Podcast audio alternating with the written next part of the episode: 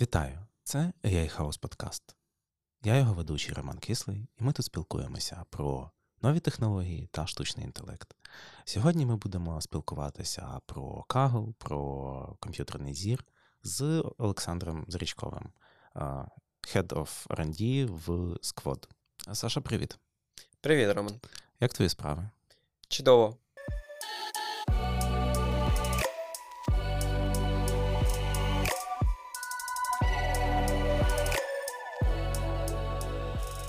Добре, розкажи, будь ласка, про свій бекграунд, чим ти займаєшся?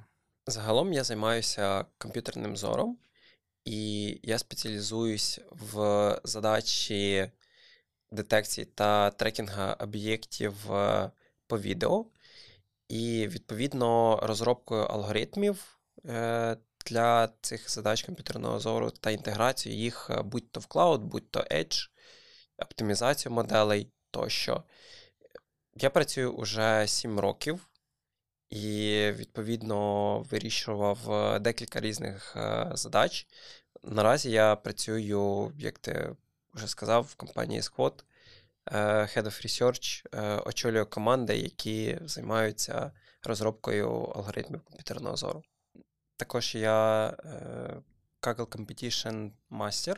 Я приймав участь в декількох компетішенах. В чотирьох я отримав е, золоту медаль за ці компетішени, і мені ще залишилось е, одне змагання до Kaggle Grandmaster. Ну, будемо сподіватися, що скоро ти отримаєш ще одну медальку. Слухай, якщо ти займаєшся Object Detection на Edge девайсах, то в тебе має бути зараз багато роботи. Саме так. І насправді роботи, я б сказав, би, е, стає все більше і більше, оскільки попит на рішення на Edge е, вони ростуть, і, відповідно, я прослідковую часом таку парадигму, що компанії все більше переходять з клауда в Edge, оскільки і росте обчислювана можливість Edge девайсів, так само і росте ціна клауда. Тому для бізнесу доволі очевидним кроком є те, що вони переносять свої рішення з клауда на Edge. Та і клаудом танк не спалиш. Правда, насправді Cloud та Edge вони відрізняються за своїм призначенням, і потрібно дивитися в контексті кожної окремої задачі, як ти правильно навів е, приклад з там, умовно, FPV-дронами, там лише Edge.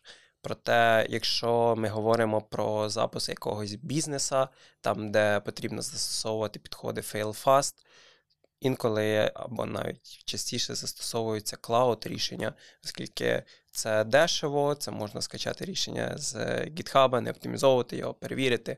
Подивитись market fit, і якщо його нема, то відповідно просто е, закрити цю ідею. Ну так, так, правда. А, Слухай, розкажи, якщо ти е, більше в основному займаєшся Object Detection, розкажи, які там зараз тренди, що там відбувається, і е, чи є альтернатива YOLO? В Object Detection прослідковуються рівно всі ті ж самі тренди, які ми бачимо на ринку ai рішень. Тобто там також починають з'являтися свої е, рішення, які на базі трансформерів. І це тренд останніх років, те, що давайте ми будемо застосовувати трансформери, в принципі, до будь-якої задачі.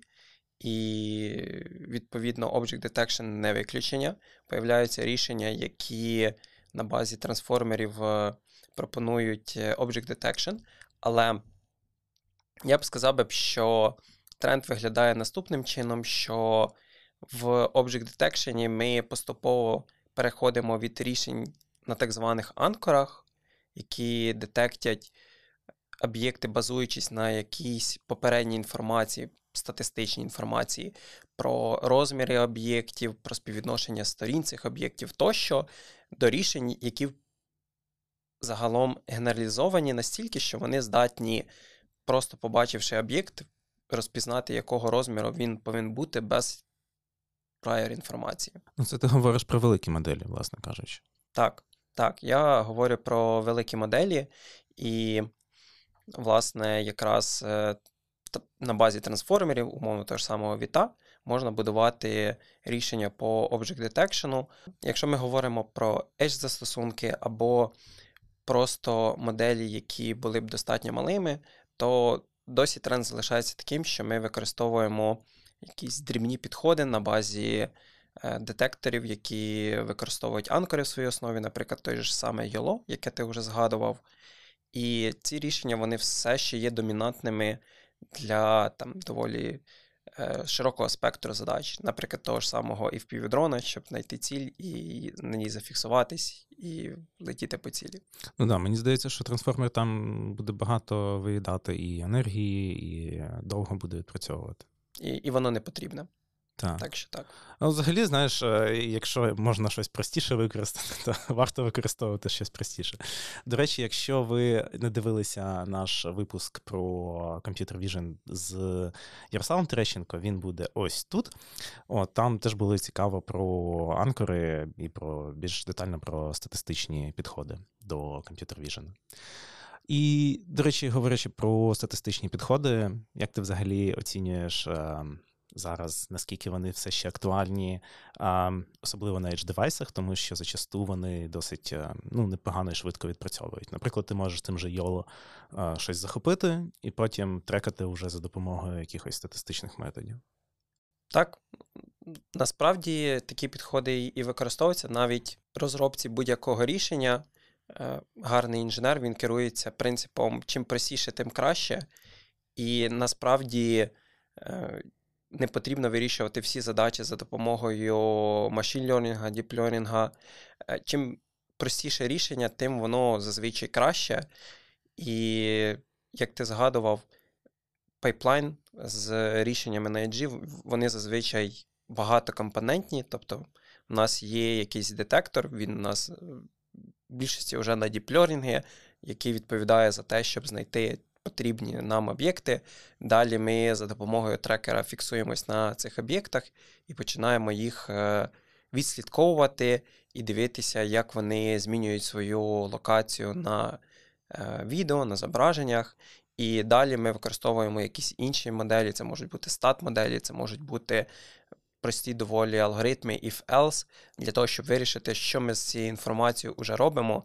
Тому б я б сказав би, що пул інструментів, які є в сучасного ML-інженера, він розширюється, проте оці старі інструменти, до яких ми звикли, їх все ще потрібно знати, оскільки вони дозволяють вирішувати доволі нетривіальні бізнес-задачі, доволі якісно та просто з точки зору обчислюваних потужностей тощо, тому що, е, як ми вже згадували, іде оцей тренд на те, що ми переносимо computation з клауда на Edge. На Edge насправді computation він поступово-поступово росте, проте він все ще відстає від того, що ми можемо отримати на клауді. Тому ну, актуальність статистичних алгоритмів вона все, все ще доволі велика. Мені здається, у нас, е, якщо взяти наші випуски, в нас просто, знаєш, е, типу, такою е, червоною ниткою проходить через всі випуски, типу, що якщо можна робити щось простіше, робіть простіше, не ускладнюйте собі життя. Тим не менше. Останнім часом, мені здається, досить багато було нового заліза, яке от саме для Edge зроблене. А той самий там Coral Dev е, з TPU юнітом, там не знаю, взяти ті ж телефони, там умовний Pixel з теж з TPU для обробки фотографій з камери. А, як ти взагалі оцінюєш розвиток от е, саме такого on-edge Computer Vision? Я б сказав би, що насправді всі оці нові чіпи, які заточені під ML і під те, щоб е, можна було на них запускати нейронні мережі. Насправді, як на мене, це більше маркетинг, чим е, реальна якась зміна в залізі. Е, зараз я поясню, чому. Оскільки, якщо подивитися з інженерної точки зору на те, що являє собою оцей ML-чіп, це насправді процесор, який вміє в матричній операції. І якщо копнути і подивитися, а що являє собою там звичайний процесор, відеокарта те, е, тощо, то можна замітити те, що в принципі будь-який чіп він являє собою е, ML-акселератор, і відповідно, чим швидше і з меншими затратами по енергії може виконувати чіп е, матричні операції, тим більш він спеціалізований якраз для того, щоб на ньому можна було запускати ML. Тому оці всі нові чіпи, вони насправді не нові, просто на це тепер стали акцентувати увагу. А оця частиночка, яка вміла працювати з нейромережами, вона була постійно в таких е, чіпах. Просто на неї не було настільки. Великого запиту від е, ком'юніті, від розробників. А зараз, коли е, почався весь цей хайп з великими лінгвістичними моделями, як на мене, це ще ще одна хвиля такого інтересу, прояву інтересу до того, а що ж насправді можуть ці моделі, а давайте ми попробуємо їх прикрутити до, до свого бізнесу, можливо, воно взлетить. Тому е, це це не нове, і, але я до цього ставлюсь дуже позитивно, оскільки е, в мене, як в розробника, стає більше опцій по тому, які моделі я можу запускати на тому чи іншому девайсу. І відповідно, коли є від мене запит, як від розробника, коли є запит від бізнеса, відповідно е, буде пропозиція від розробників цього заліза. Тому це взаємопідтримуючий такий зв'язок, який мені дозволяє на Edge запускати набагато складніші рішення, чим я міг умовно в два роки назад. Ну так, якщо подивитися, скільки коштувало натренувати той самий GPT, перший, та, це, і і як вони тепер альпаку з лами тренують, то це прям небо і земля. А, Так, але бачиш, виходить, NVIDIA треба було купляти раніше, вже пізно. Так, NVIDIA треба було купляти значно раніше. От, а, Добре, так а може тоді є все-таки сенс е, запускати той самий Visual Transformer на оцих edge девайсах? Залежить від задачі. Насправді сенс в цьому завжди є, але потрібно дивитися, як ми структуруємо наше фінальне рішення. Умовно, якщо ми говоримо про, наприклад, про автомобіль Тесла, угу. там на е, на самому бортовому комп'ютеру обраховується нейронна мережа. Е, достоменно, я не знаю, чи то якийсь Visual Transformer, чи то не Visual Transformer, але там насправді є певна така архітектура, яку розробники з Тесла називають гідрою вони беруть доволі велику модель, і до цієї моделі вони прикручують декілька голов. І ці голови зайняті різними задачами: там е, розпізнавання автомобіля, розпізнавання знаків, е, розумінням е, векторів руху автомобіля тощо, які їм. Комбінуючи це в своєму програмному забезпеченні, вони можуть робити висновки і, відповідно, виконувати дії і пропонувати якісь потенційні наступні кроки для їхнього програмного забезпечення по автопілоту.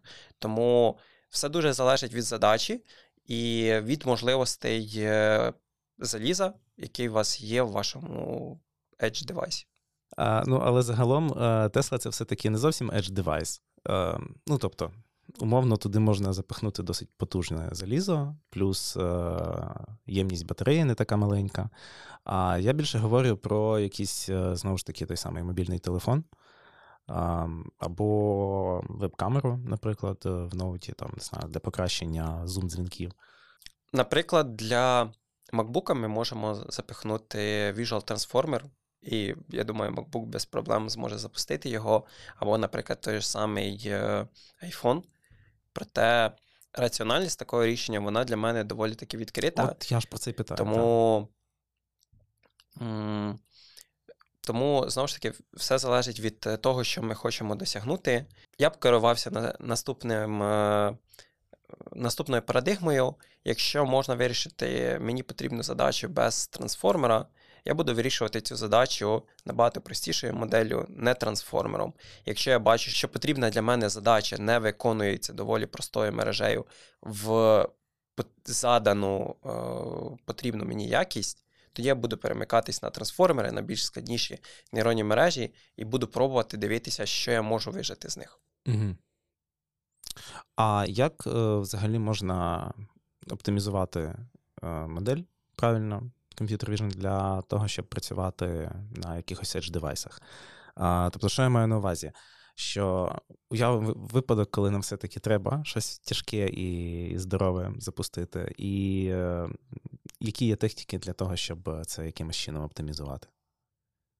Я виділяю для себе декілька підходів, як ми можемо оптимізовувати рішення саме по комп'ютер Vision.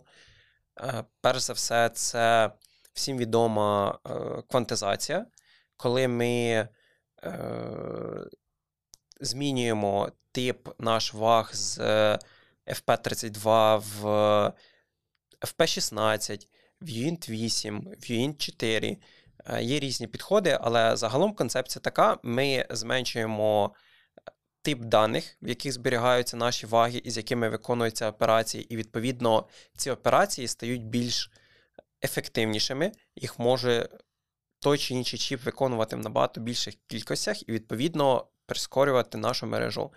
Іншим додатковим е, бенефітом від е, квантизації є те, що ми е, зменшуємо об'єм даних, які потрібно для зберігання нашої моделі, відповідно, кількість місця, який потрібно там на жорсткому диску або на карті пам'яті, також зменшується. Інший підхід це прунінг мережі, це коли ми викидаємо будь-то частину слоїв, будь-то е, певні ваги. І, відповідно, за рахунок того, що в нас відсутня або там, або частина мережі, або ваги, е, моделька обраховується набагато швидше. В прунінга є деяка особливість, якщо ми викидаємо повністю е, слой мережі, то відповідно там доволі просто. Е, нам не потрібно ніякого специфічного заліза, просто не виконуються ці обчислення, і відповідно за рахунок цього ми пришвидшуємося. Якщо ми говоримо, що ви викидаємо частину вагів, то для того, щоб більш ефективніше запускати таку мережу, нам потрібно, потрібно спеціальне залізо, яке вміє прораховувати sparse matrix multiplication операції, оскільки від того, що ми виконали е, певні ваги, на звичайному залізі така нейронна мережа не буде прораховуватись швидше. Ми радше зекономимо собі е, місце на жорсткому диску. Це те, що потрібно пам'ятати. Також я виділяю для себе ряд дуже простих лайфхаків. Це по-перше, зменшувати кількість кадрів, які нам потрібно обробляти е, нашою мережею, оскільки чим менше кадрів ми обробляємо, тим швидше ми, по суті, працюємо. Але знову ж таки, це дуже залежить від е, того чи іншого застосунку. На моїй практиці, якщо ми обробляємо якесь відео, в принципі, 5 кадрів на секунду було більш як достатньо для того, щоб розуміти, що відбувається на цьому відео, але при цьому нам давалося економити якраз оцей процесінг тайм, що ми не обробляємо там всі 30 кадрів чи 60 кадрів, з якої ну, знімає камера. Теж знаєш, залежить від е, задачі. Та, Там, та. умовно, якщо в тебе дрон, який летить кудись досить швидко, то тобі треба обробляти з більшою частотою, того що він встигає пролетіти там досить багато за секунду, і йому треба відповідно вносити якісь коректування. Саме так. Саме так. Тому якраз сюди в справу іде якраз е, Computer Vision Pipeline. Тобто, коли ми говоримо, що наш пайплайн це не тільки нейронна мережа, яка там знаходить об'єкти, а й умовно в нас є трекер, який ми можемо запускати на тих кадрах, які ми викинули з обробки нашої нашою нейронною мережею. І відповідно за рахунок балансування того, скільки кадрів нас обробляє нейронна мережа, скільки кадрів нас обробляє трекер, ми відповідно можемо отримати. Потрібну нам е, комбінацію якості та ефективності, і, відповідно, вирішувати поставлену перед нами задачу. І, мабуть, останнє це те, що найбільш е, тривіальне, це використання фреймворків, які оптимізують е, запуск вашого рішення. Наприклад, це може бути на картах NVIDIA TensorRT, яке дозволяє вам розгорнути рішення і його дещо пришвидшити. Е, моїм улюбленим фреймворком для для запуску, оскільки я дуже багато розробляв також і під клауд, е, є Intel OpenVINO. Е, та. Чого? Це, це, це, до речі, небагато хто знайомий з цим фреймворком, але Intel розробила свій фреймворк для роботи з нейронними мережами і оптимізації якраз під е, процесори Intel. У них же графічний вбудований чіп. Так, але і звичайні процесори Intel вони насправді йдуть з широким рядом інструкцій І особливо нові процесори, які випускає Intel, вони йдуть з AVX 512 інструкціями, які здатні обробляти 512 біт е, матриці, і, відповідно, примножувати їх набагато швидше і набагато ефективніше.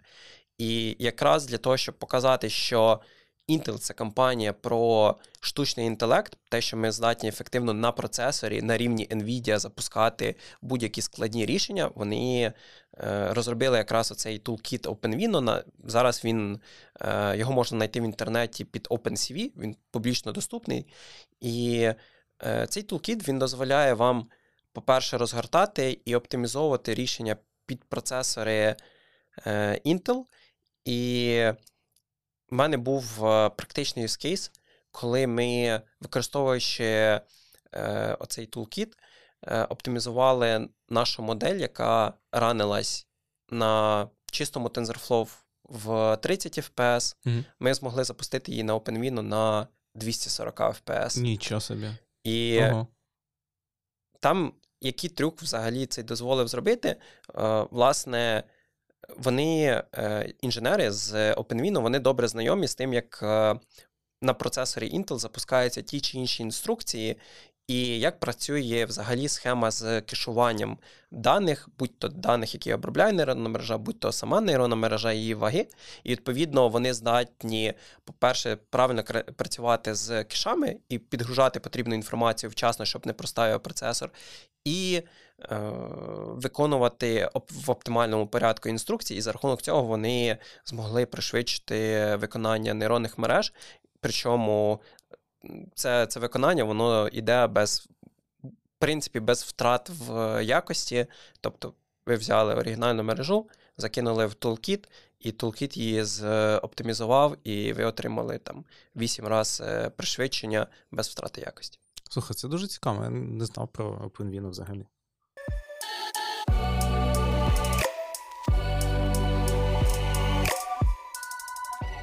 Друзі, якщо вам цікаво та подобається те, що ми робимо, підписуйтесь на наш канал, ставте лайки та приєднуйтесь до нашої спільноти, найбільшої AI-спільноти в Україні.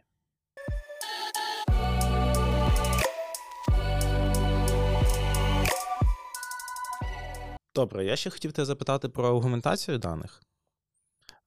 Наскільки останнім часом, які є в цьому тренди, куди це рухається, тому що в комп'ютер Vision це ж ну, значно більш важлива частина пайплайну, ніж в там, інших ML-системах.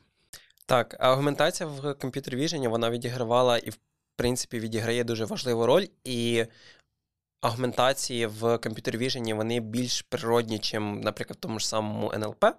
Коли ми говоримо про аргументацію, ми насправді говоримо не про простий підхід, коли ми хочемо там, змінити зображення. Ми насправді цією зміною зображень хочемо собі збільшити і заінрічити той набір даних, який в нас є.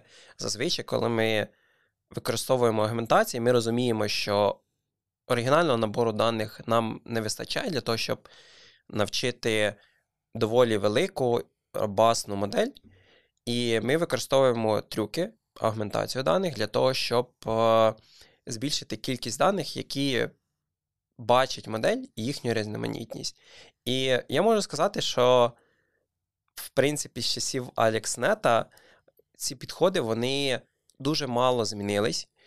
Наприклад, е, приймаючи участь в Kaggle змаганнях, можна побачити те, що є типові агментації, типу, давайте там, зробимо горизонтальний або вертикальний фліп картинки, або давайте ми поміняємо яркость, е, контраст тощо. І, відповідно, вони все ще добре працюють. Проте, е, за рахунок того, що ком'юніті не, не, не сидить, склавши руки, в нас тепер з'явилися доволі цікаві агментації, які, наприклад, в 2012-2015 роках е, ми не бачили. І це, наприклад, е, той ж самий CatMix, MixUp, те, коли ми комбінуємо декілька різних зображень. Наприклад, для Object Detection і інстанс сегментації придумали дуже класні е, підходи, коли ми кропаємо об'єкт з одного зображення повністю і вставляємо його в інше, і воно виглядає доволі таки природньо. І відповідно ми це можемо робити тими ж самими підходами е, міксапа або кетмікса, або ми можемо більш софістикейти до цього підходити, умовно, брати якийсь ган, брати об'єкт і вставляти е, цей об'єкт на потрібне для нас зображення. І відповідно ми збільшуємо різноманітність та кількість об'єктів, які в нас є. Та, в принципі, ем, аугментації вони досі актуальні. І до того моменту, доки в нас не буде настільки багато даних, щоб ми могли б тренувати універсальні фундаційні моделі для комп'ютер вішена, до тих пір тема з е, агментацією даних вона все ще буде актуальна. Ну, Бачу, вона і в НЛП актуальна, а тим більше в комп'ютер. А що ж, перейдемо до Кагла? Переходимо до Кагла. Е, можливо, в мене якісь трошки аутдейтед дані, але в мене записано, що ти на 772-му місці серед е, всіх каглерів. Так, це правда. І те, що я останні півтора роки, якщо я не помиляюсь, активно не приймав участі в Каглі, дають про себе знати, оскільки на Каглі в рейтингова система побудована так, що ти отримуєш бали за те, що ти приймаєш участь в змаганнях, і, відповідно, якщо ти доволі довго не приймав участь в якихось змаганнях, або в тебе були старі якісь твої медальки з старих компетішенів, то відповідно ці всі досягнення вони інфлюють, відповідно, в тебе стає менше кагл-балів, і ти опускаєшся в рейтингу кагла. Якщо я не помиляюсь, я був на піку своєї кар'єри каглевської на 350-му або близько того місця. І тут інфляція, бачиш, за півтора роки в два рази. Треба цей ставку піднімати. По-любому. От. А, Розкажи, власне, про ці компетішени, в яких ти виграв. А, Наскільки я знаю, ти один з них приймав участь в команді разом з Володимиром Сидорським, випуск, з яким ви можете глянути тут. От. Так. Е, Насправді, в мене, як я вже згадував, е, є чотири золотих медальки. Одна із них це якраз з компетішена на якому я приймав участь з Вовою Сидорським. Е, одне змагання це по сегментації кишково-шлункового тракта, в якому я також приймав участь е, в команді з Ігорем Крашеним та, та з іншими. Е, одне змагання по детекції об'єктів від Гугла, в якому я приймав участь з Юрою Пащенком. І одне змагання, в якому я приймав участь в соло, це е, те ж саме змагання від е, але не по Object Detection, а по інстанс сегментації. Там були різні треки, відповідно, там був Visual Relationship трек, був трек по детекції об'єктів і по сегментації об'єктів. Яке тобі було саме цікаве? Насправді мені найцікавішим із цих змагань було сегментація кишково-шлункового тракта, оскільки там можна було відчути і пережити повний спектр оцих кагловських гірок, які тебе так сильно якраз і підсаджують на цей кагл. Добре, що не шлункових. Так. Е, насправді воно мені заповнилось тим, що ми приймали участь, от ми почали будувати якесь рішення. Е, коли ти вступаєш в Kaggle Competition на його ранніх етапах, ти робиш дуже просте рішення, сабмітиш його, і ти такий: ой, я там в топ-20, в топ-10, і це тебе надихає, і ти починаєш над цим всім працювати. Потім е, потрішку в тебе закінчується твій пул е, ідей, які ти можеш застосувати. І ти починаєш дивитися на те, як ти поступово поступово опускаєшся в цьому рейтингу там на 20-те, 30, там 50-те, і ти розумієш, що ось настав той час, коли тобі треба, мабуть, робити щось набагато більш креативніше, або пробувати дивитись і шукати ті ідеї, до яких потенційно не могли додуматись інші учасники, і відповідно. Е, шукати якраз оце креативне рішення, і, відповідно, коли ти його знаходиш в змаганні по сегментації кишково-шлункового тракту, це е, було доволі таке неочевидна річ з даталіком, про який, власне, написали організатори. Вони вирішили використовувати е, пацієнтів в тесті е, не тільки тих, яких ми не бачили на своєму трені, а й невідомих причинах тих пацієнтів, які були частково репрезентовані в трені. Серйозно. Так, так. І, в принципі, якщо ви працюєте з дата сайенсом, ви розумієте, що так не можна розділяти на тренінг тест, тому що є так званий дата-лік. І, відповідно, коли ти розумієш, що є оцей лік, е, ти банально оверфітиш свою модельку під цих пацієнтів.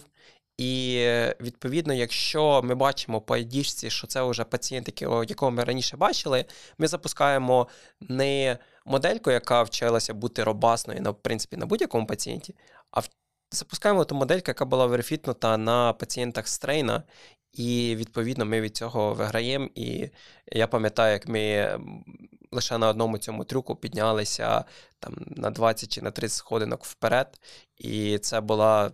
Та кілер фіча, яка нам дозволила увірватися в золото. Ну, взагалі, так, дата-ліки це така штука на каглі, вона інколи відбувається. Особливо це, до речі, коли ти працюєш з якимись даними від людей. Це прям дуже важливо відділяти повністю когось під трейн і під тест. Я колись так не зробив, чисто провтикав. От, І в мене статтю за цього на конференції не взяв. От, Так що да. Не тільки така штука руйнує кагл. Тобто, фактично, ви виграли того, що був деталік.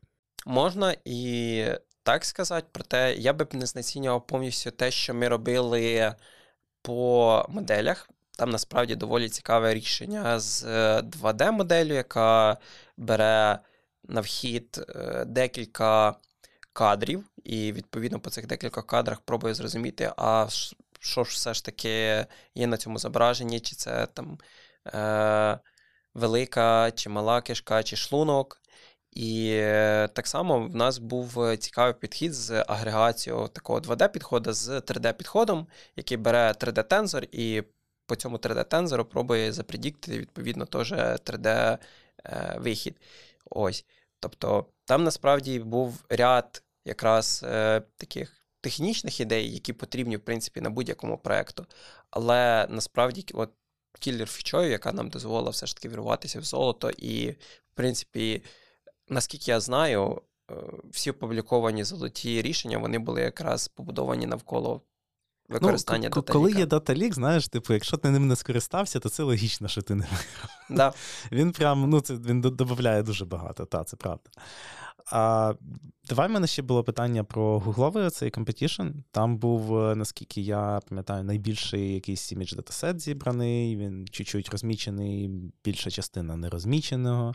А, Розкажи більше про це, в чому була суть, е, чому цей датасет важливий для комп'ютер Vision загалом. Так, власне, ми говоримо про е, Google Open Image Challenge, і він був побудований навколо датасета. Е, Open Images. Е, на той момент це була п'ята версія, наскільки я знаю, зараз вийшли дещо новіші е, версії. І чим він був особливим? Він був особливим тим, що в датасеті було більше мільйона картинок. Для прикладу, найбільший до Open Image датасета був Microsoft Coco, в якому було 80 тисяч зображень. Тобто це в рази більший датасет, і на якому було розмічено 500 різних категорій. Е, на відміну від того ж самого, знову ж таки, Coco. Е, і відповідно за рахунок того, що Open Image Dataset він був в рази більший як і по кількості категорій, так і по е, кількості зображень, то відповідно Google потрібно було придумати підхід, як можна було б розмітити, в принципі, весь цей датасет не за всі гроші світу. Е, і відповідно вони придумали доволі простий трюк. Зробити Kaggle Competition. Майже. Е, вони придумали простий трюк. У нас є вже, в принципі, рішення, яке вміє знаходити частину із цих об'єктів, які є на зображеннях. У нас, в принципі, в самому Гуглі є різні алгоритми. Давайте ми візьмемо ці алгоритми і запустимо їх е, поверх зображень. І подивимось, що видадуть ці алгоритми з дуже високими трешхолдами. Відповідно, модель дуже впевнені в своїх е, результатах. І відповідно вони отримали набір зображень, на якому там була розміщена частина людей, частина машин, е, частина тварин тощо.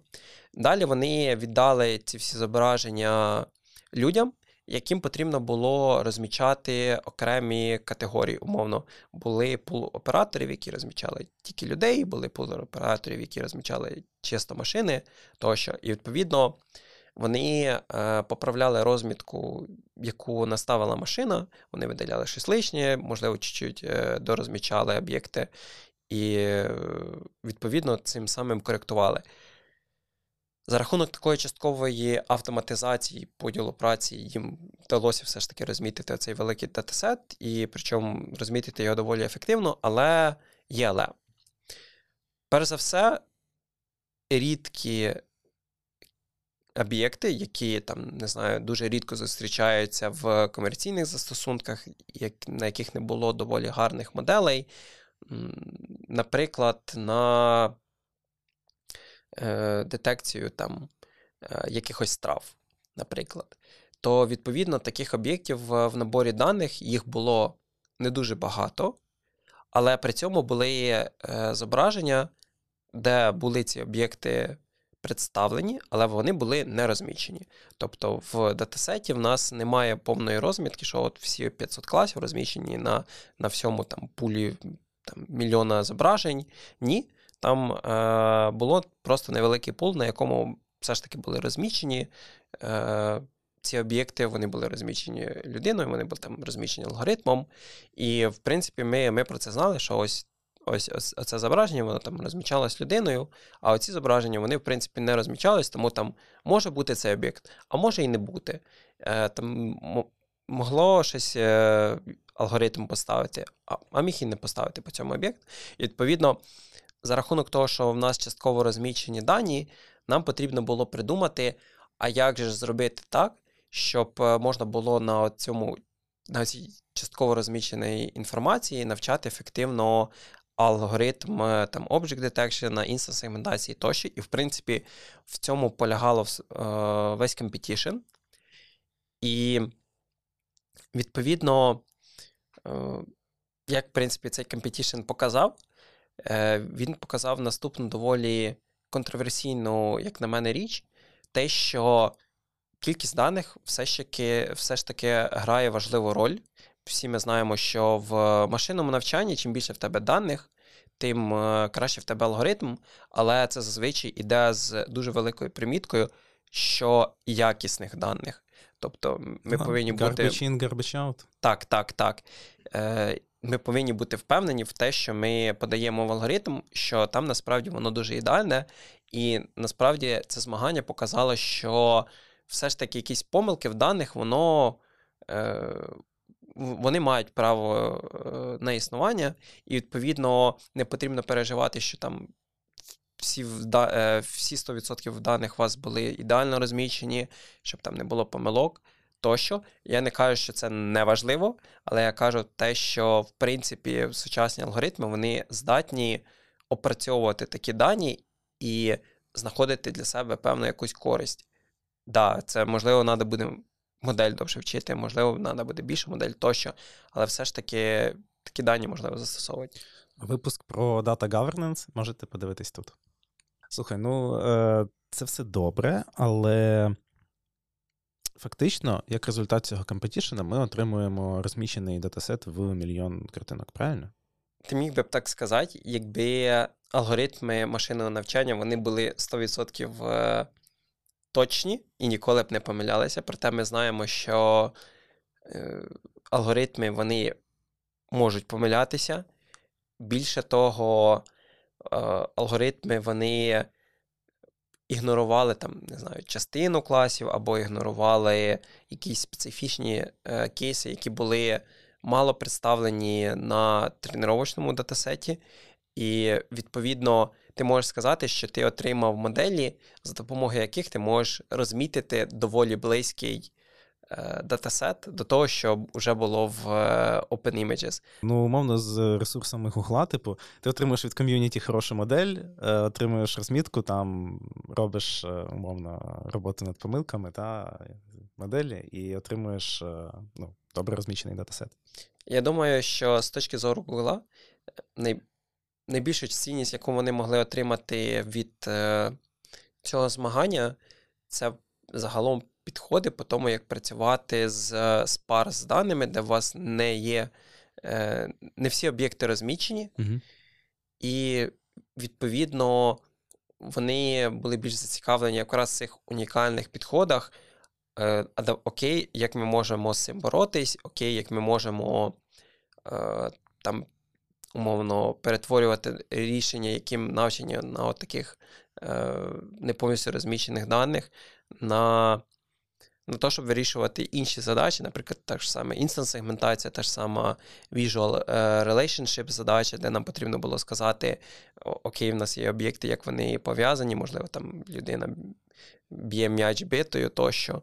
І відповідно, якраз Google був зацікавлений в тому, щоб е, відносно дешево проекспериментувати на такому наборі даних, не вкладаючи туди великих ресурсів зі своєї сторони. Я гадаю, якщо б Google хотів розмітити датасет, він давно би б його перезмітив. Ну, це теж правда. Тут просто, знаєш, е, виникає питання, як ти взагалі ставишся до синтетичних датасетів в комп'ютер віжені. Тому що, якщо ми говоримо про NLP, та, то ми говоримо, що для того, щоб натренувати там третій навіть е, чи GPT, ми використали там всі тексти, вже, які були написані. От, То в комп'ютер віжені такого сказати не можна, в принципі. У нас ще достатньо багато а, таких даних, які ми можемо використовувати власне, для тренування якихось нових моделей, більш general моделей. А, Ну і взагалі там не знаю, взяти той самий Google Earth та, і подивитися, скільки там різних фотографій. А, От, То чи взагалі є сенс в е, таких. Згенерованих датасетах, якщо це не якийсь вузький, прям зовсім напрямок? Це цікаве е, питання.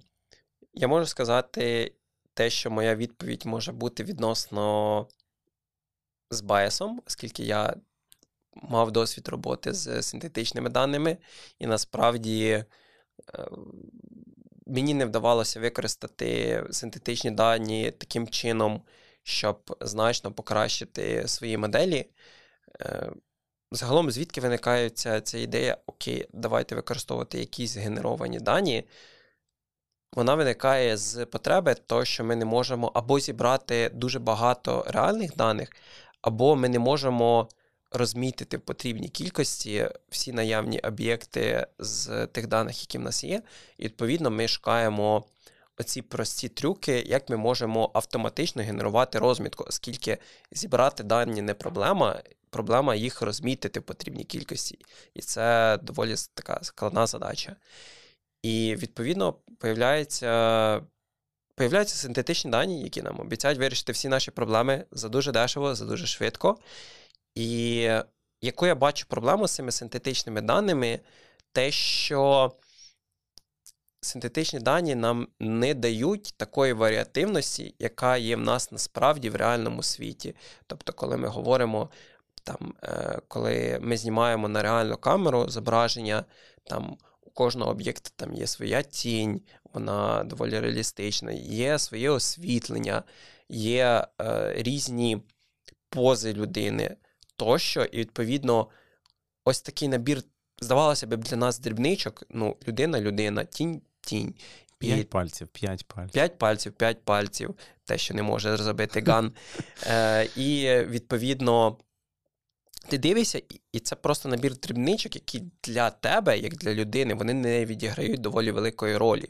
Проте, якщо ми дивимося з точки зору комп'ютерного зору, з точки зору алгоритмів, то все ж таки воно відіграє роль, і алгоритм вивчає ці паттерни, насправді він бачить, що там на деякі особливості об'єктів не потрібно спиратись. Наведу приклад, умовно, у вас є людина, або там набір 50 людей, і ви з цими 50 людьми пробуєте генерувати відео. Відповідно, алгоритм вас доволі просто завчить, що людина це оці 50 людей. Відповідно, очікувати від цього алгоритму, що він буде генералізовуватись на всі 8 мільйонів е, популяції, яка в нас є, я б не не очікував би. Тому е, я відносно скептично ставлюсь до синтетики. Я бачу, де її можна застосовувати. На практиці в мене не було успішних кейсів, щоб я його зміг е, застосувати. Але те, що це має місце, і те, що насправді є кейси, де синтетика допомагає, це правда. Угу. Тобто, в принципі, знову ж таки, як і, і і, кругом в інших місцях, треба дивитися по задачі. Так, треба дивитися по по задачі, треба дивитися конкретно по, по ваших даних, що у вас є. І потрібно розуміти, яка вартість для вас еквізішена даних, їхньої розмітки. Можливо, вам все ж таки дешевше буде оптимізувати якісь ваші процеси і збирати реальні дані, чим е, шукати цей простий вихід через синтетику. А як взагалі помінялося твоє життя з розвитком е, всіх ганів, diffusion моделей і так далі? Я сказав би так, що жити стало доволі веселіше, е, жити стало цікавіше, тому що в тебе, як в інженера, росте кількість опцій, де ти можеш брати ці дані, е, де ти можеш собі, що ти можеш з ними робити тощо наприклад, використовувати агментації на базі ганів, як я вже згадував е, раніше. Але є велике але те, що всі оці рішення, вони. Вони йдуть з певними своїми особливостями. Наприклад, гани не можуть ніколи згенерувати нормально руки для людей. І, це, як ми знаємо, це зараз якесь принципове обмеження.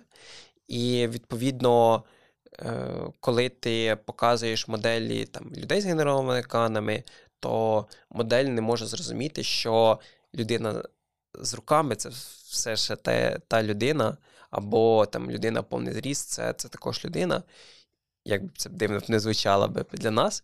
Проте для для моделі це це все ж таки має значення, тому точкове застосування цих всіх е, моделей є є в цьому сенс, проте, як якась революція, заміна того, що було е, там зроблено за всі попередні роки, я б такому не сказав би. Е, Як для мене, це більше поступальний рух, це нові інструменти в моєму тулчині, чим радше якийсь святий грааль. Більше того, якщо ти хочеш застосовувати це для комерційного якогось рішення, то відповідно тобі дуже потрібно е, дивитися уважно на ліцензії, і дуже багато рішень вони non-commercial purposes. Тому тільки ну, можна це погратися. Зараз зараз багато таких обмежень. А, от. Взагалі, ти знаєш, я деякі фотки насправді от в інтернеті просто листаєш щось, дивишся, якась фотка, і е, я інколи розумію, що це згенерована фотка, а не справжня, тільки по руках. Я на днях бачив е, відео, де на люту генерувалися автомобілі, генерувався трафік. І насправді, коли ти там о 8 годині вечора читаєш цей папір, дивишся на відео, ти розумієш, чорт, це якийсь живий трафік, а потім ти починаєш придивлятись: ой, а видно, що там автомобіль з'явився, а потім пропав. А потім ти дивишся, ой, а тут знаку ніби не було декілька секунд назад. І ти розумієш, що це насправді згенероване відео. Тобто, справді такі інструменти вони виходять на дуже реалістичний рівень. Проте, якщо розбирати по чуть-чуть з якоюсь логікою і дивитися там, кадр до кадра, то ти розумієш, що насправді це, це згенероване. Можливо, цьому. Сенсу для тебе, як для людини, нема, проте умовно взяти, вчити автопілот на таких даних, там умовно знаходити об'єкти, чому ні. Добре, ну крім ганів, е, останнім часом, мені здається, дуже ще е, розвивається сегментація. Наприклад, мета випустила сегмент Anything модель. Так. На, Насправді, сегмент Anything це доволі цікавий, е, доволі цікава модель. І насправді всі всі дивляться на те, що вона вміє сегментувати об'єкти. Проте для мене, мабуть, найбільш цікавіша властивість цієї моделі те, що вона дуже сильно генералізована, і, як на мене, це такі відносно перші кроки, як робити фундаційні моделі в комп'ютер віжені, оскільки наприклад, в НЛП в нас є Берт, в нас є там Роберта, які ти зазвичай можеш взяти, трішки дофантюнити під конкретний твій use case, і ти можеш це робити на дуже малому наборі даних. За рахунок того, що Берт Роберта вони були навчені на великих об'ємах даних, вони відносно генералізовані. Звісно, все залежить від задачі, але в більшості кейсів такі моделі вони дофантюнюються і дуже просто починають е, показувати гарну якість на цільові задачі. В Computer Vision в нас є той же самий ImageNet, але він е, обмежений 12 мільйонами, і цього недостатньо для більшості use кейсів. Відповідно, нам потрібно збирати свої набори даних, нам потрібно дофантюнювати свої е, модельки там на тисячах е, зображень перед тим, як ми почнемо бачити гарні результати, і то це не гарантує те, що модель буде працювати без боїв на широкій варіативності, які в нас є взагалом в Vision. Проте SEM – це доволі цікавий кейс, коли модель може доволі гарно генералізувати на широкий спектр задач, на широкий спектр об'єктів, і при цьому видавати доволі гарну якість. І, відповідно, як на мене, в декілька наступних років у нас появляться моделі, які схожі на SEM, можливо, вони будуть більші, можливо, mm. менші, і які будуть е, націлені саме на те, щоб зробити відносно універсальну Computer Vision модель, в яку ти можеш швидко навчити там, на десятках зображень, там one-shot learning, і яка буде гарно показувати себе на різних прикладних задачах. І відповідно ми будемо мати щось доволі схоже до того, що ми зараз маємо в НЛП, маємо з тим ж самим Е, GPT-4. Якщо ми говоримо про GPT, це все-таки генеративні моделі. І ми, вони е, займаються тим, що генерують наступний токен. А як ти це бачиш в комп'ютер віжені? Насправді в комп'ютер віжені нам не потрібно там догенеровувати О, картинку, догенеровувати відео, але нам потрібно розуміти е, саму сутність об'єктів, їхню форму. Наприклад, я тобі можу навести стару, старий папір з ImageNet, де було вказано, що всі моделі, які ми знаємо, і те, що відрізняється від е, наших знань, які були до того, що моделі вивчають там шейп об'єкта, вивчають е, якісь його особливості, тощо, виявляється, всі наші моделі, які ми вчимо, вони звикли дещо читерити і спрощувати собі життя. Е, І, відповідно, вони вивчали текстуру об'єктів. Наприклад, ти дивишся на mm-hmm. тигра, в нього унікальна текстура, яку ти не можеш переплутати з іншими об'єктами. Відповідно, якщо. Ну, та. Це, це, це ж е, знаєш, що це картинка там, де ці Чіахуахуа да, і, і, і ці мафіни. Так, так, так. Ну, власне, відповідно, модель вона вивчала оцю текстуру, і вона дуже сильно залежала від текстури. І, відповідно, якщо ти брав банально цю текстуру, накладав на людину, то модель казала: ну, вибач, це тигр. Ну, відповідно, е, назвали е, ресерчери цю проблему проблемою shortcut learning а, і вона банально виникає через те, що е, в нас є кросентропія, яку ми мінімізуємо, і відповідно модель знаходить для себе це як самим простим рішенням мінімізувати кросентропію, mm-hmm. що, мабуть, окей, але для нас, як для дослідників, це це не окей, і відповідно, е, вертаючись до фундаційних моделей, я бачу те, що вони будуть дивитися на набагато більшу варіативність об'єктів, яка є в реальному світі, і відповідно вони будуть вивчати набагато інші е, паттерни, які в старих моделях, як навчаннях на імеджнеті, їх не було. Ну, тобто, ти хочеш сказати, що ми візьмемо просто більше даних, і фактично це вирішить наші проблеми. Якби можна було просто взяти більше даних і це вирішило б всі наші проблеми, то в нас б цих проблем б не було. Е, Насправді ні. Я я говорю про те, що е, будуть е, знаходитись нові підходи, використовувати ці дані, навчати моделі, навчати їх так, щоб вони е, краще генералізували, чи це будуть підходи до там, до Е, там, до генерації картинки, чи це будуть підходи там, з використанням супер якоїсь е, крутої функції трат, я поки що відповісти не можу на це. Проте. Ну, з мого боку, мені здається, Знову ж таки, я не супер комп'ютер Vision експерт, от, але мені здається, що має з'явитися щось подібне на Mix of Experts. Це це, це виглядає просто логічним. Знаєш, ну, типу, умовно, в тебе в рамках одної моделі ти будеш оцінювати там умовно сегментацію, потім з іншого боку, там Object Detection буде, і таким чином буде балансування якраз різних об'єктів.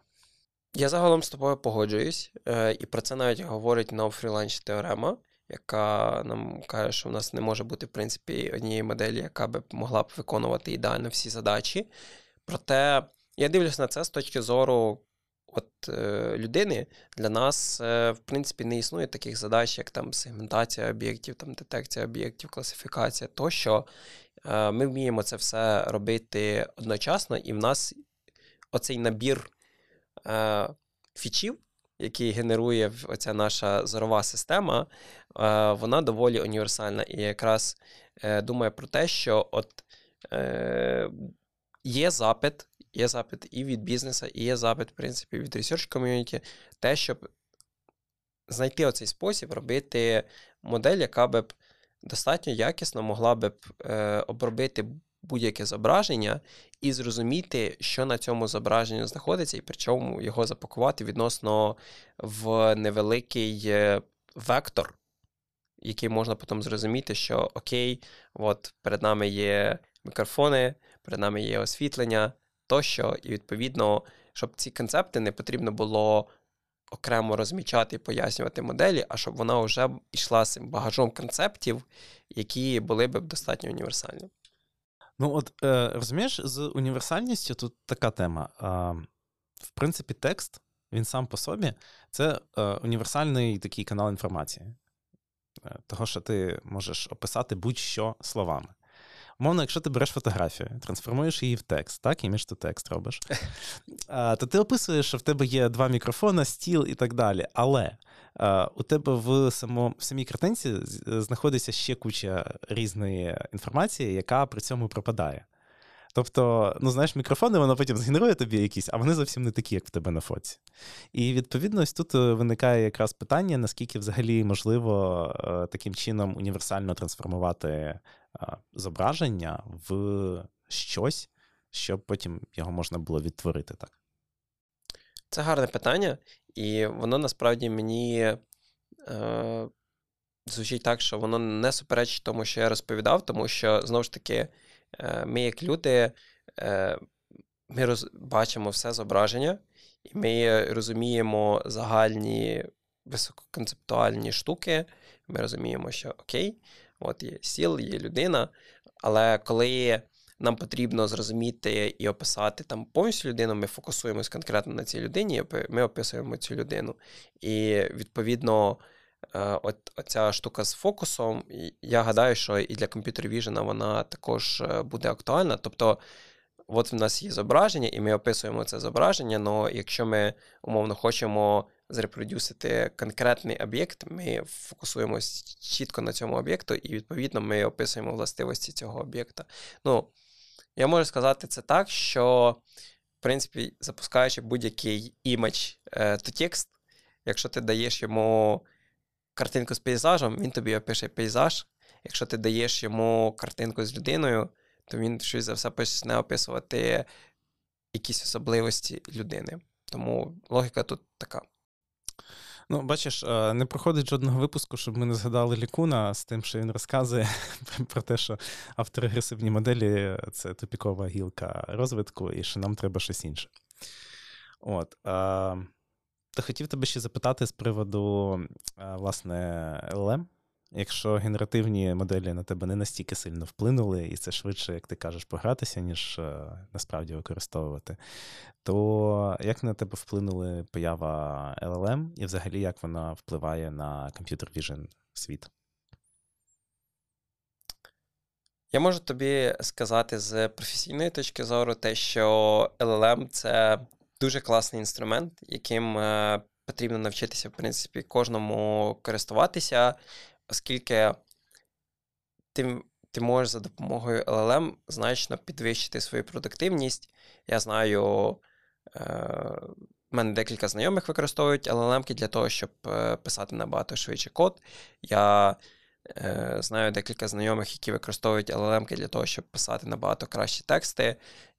Я сам використовував LLM для того, щоб брейнштормити якісь ідеї, або подивитися зовсім під іншим кутом, або переписати потрібний мені текст в потрібній, е, потрібному форматі, з потрібною там ціллю, або зробити його більш там, чітким, або там е, переписати там, якийсь текст в потрібному форматі тощо. Ну, Тобто, це доволі класний інструмент з точки зору роботи з текстом, з підвищення твоєї продуктивності.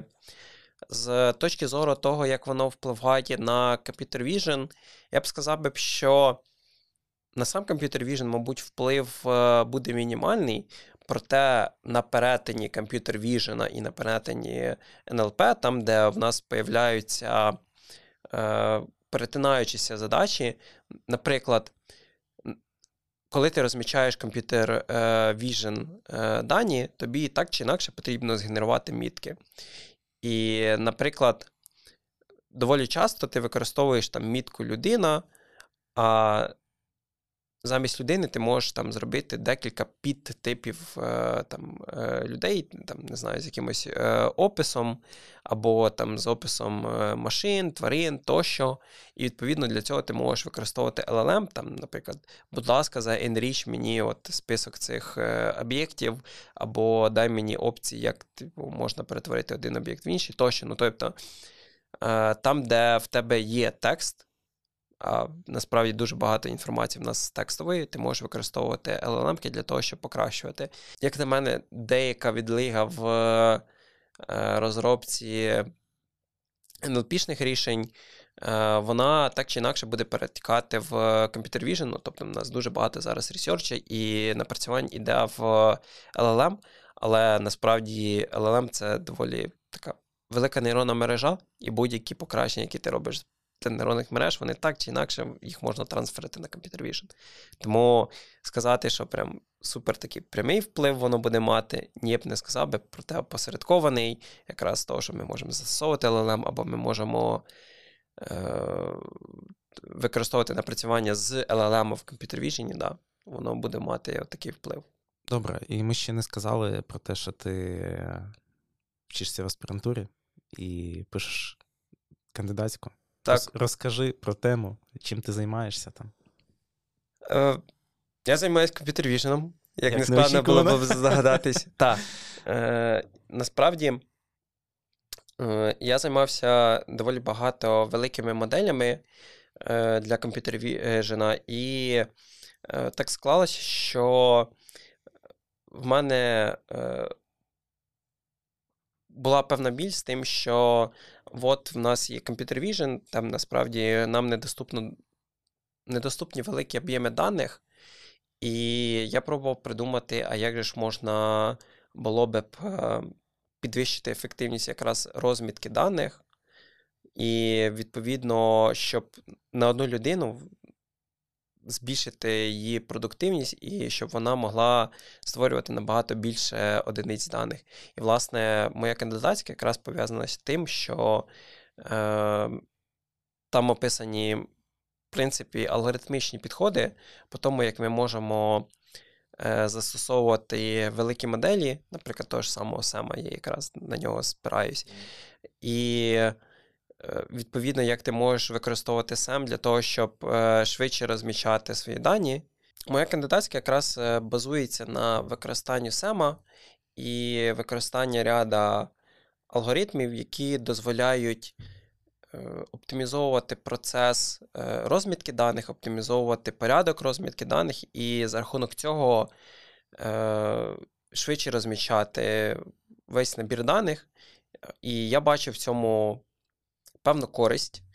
Е, користь е, для е, дослідників те, що це дозволить збільшити загальний пул даних, який є доступний, і також для компаній, в тому, що вони зможуть меншими зусиллями розмічати потрібні для них дані, і вони зможуть або отримати за той же час більше даних, або зменшити собі бюджети на розмітку даних, і загалом якраз е, це буде мій основний е, е, вклад від моєї кандидатської.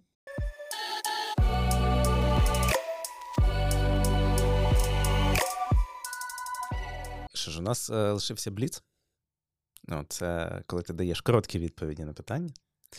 От, Власне, в чому тобі допоміг прокачатися Кагл? В прийнятті простих практичних рішень, їх е, імплементації, і е, допоміг мені звикнутися з думкою, тим, що 99 моїх рішень вони опинуться в смітнику. Not bad. А що ти порадиш початківцям, які тільки зареєструвались на Каглі? Використовувати Kaggle як платформу для навчання, а не для того, щоб е, здобувати медальки або ганятись за званнями, того, що, тому що це дуже швидкий спосіб розчаруватись в собі. Сказала людина з медальками. Який твій улюблений cv алгоритм? Віоли Джонса. Чому? Насправді я рефлексував е, якраз по дорозі на подкаст і зрозумів, що дуже багато алгоритмів, е, особливо по Object Detection, вони стоять на основі Віола Джонса з його оцим плаваючим віконечком. Е, да, вони набагато ускладнились, там тепер складні фічі-екстрактори, але насправді все ж це простий оцей підхід з плаваючим віконечком, з анкорами, з фічами. От все, що як е, розробив Віола Джонс, воно досі використовується, просто воно еволюціонувало в набагато складніші математичні моделі. Кажуть так. Окей. Яка для тебе комп'ютер Vision задача найцікавіша? Мабуть, е, детекції об'єктів, і не тому, що я нею займаюся доволі багато, а тому, що поруч цієї задачі дуже багато чого можна виконувати. Там, Наприклад, побудувати автопілот, побудувати магазини без е, каз, без касирів, як Amazon Go. Там е, робити розпізнавання людей в аеропортах тощо. Тобто, для того, щоб робити будь-які, в принципі, будь-яку складну задачу, вам так чи інакше потрібно знати локацію об'єкта. Дуже дякую. Я сподіваюся, що вам всім було цікаво. Дякую, Саші, за цікаву розмову. Мені було цікаво. Мені також було цікаво, Рома. Дякую, що запросив. А, Що ж, Дякую всім, що подивилися. Е, підписуйтесь на наш канал, лайкайте епізод, пишіть коментарі, якщо вам цікаво те, що ми робимо. Це був AI House подкаст, подкаст найбільшого AI ком'юніті в Україні. До зустрічі!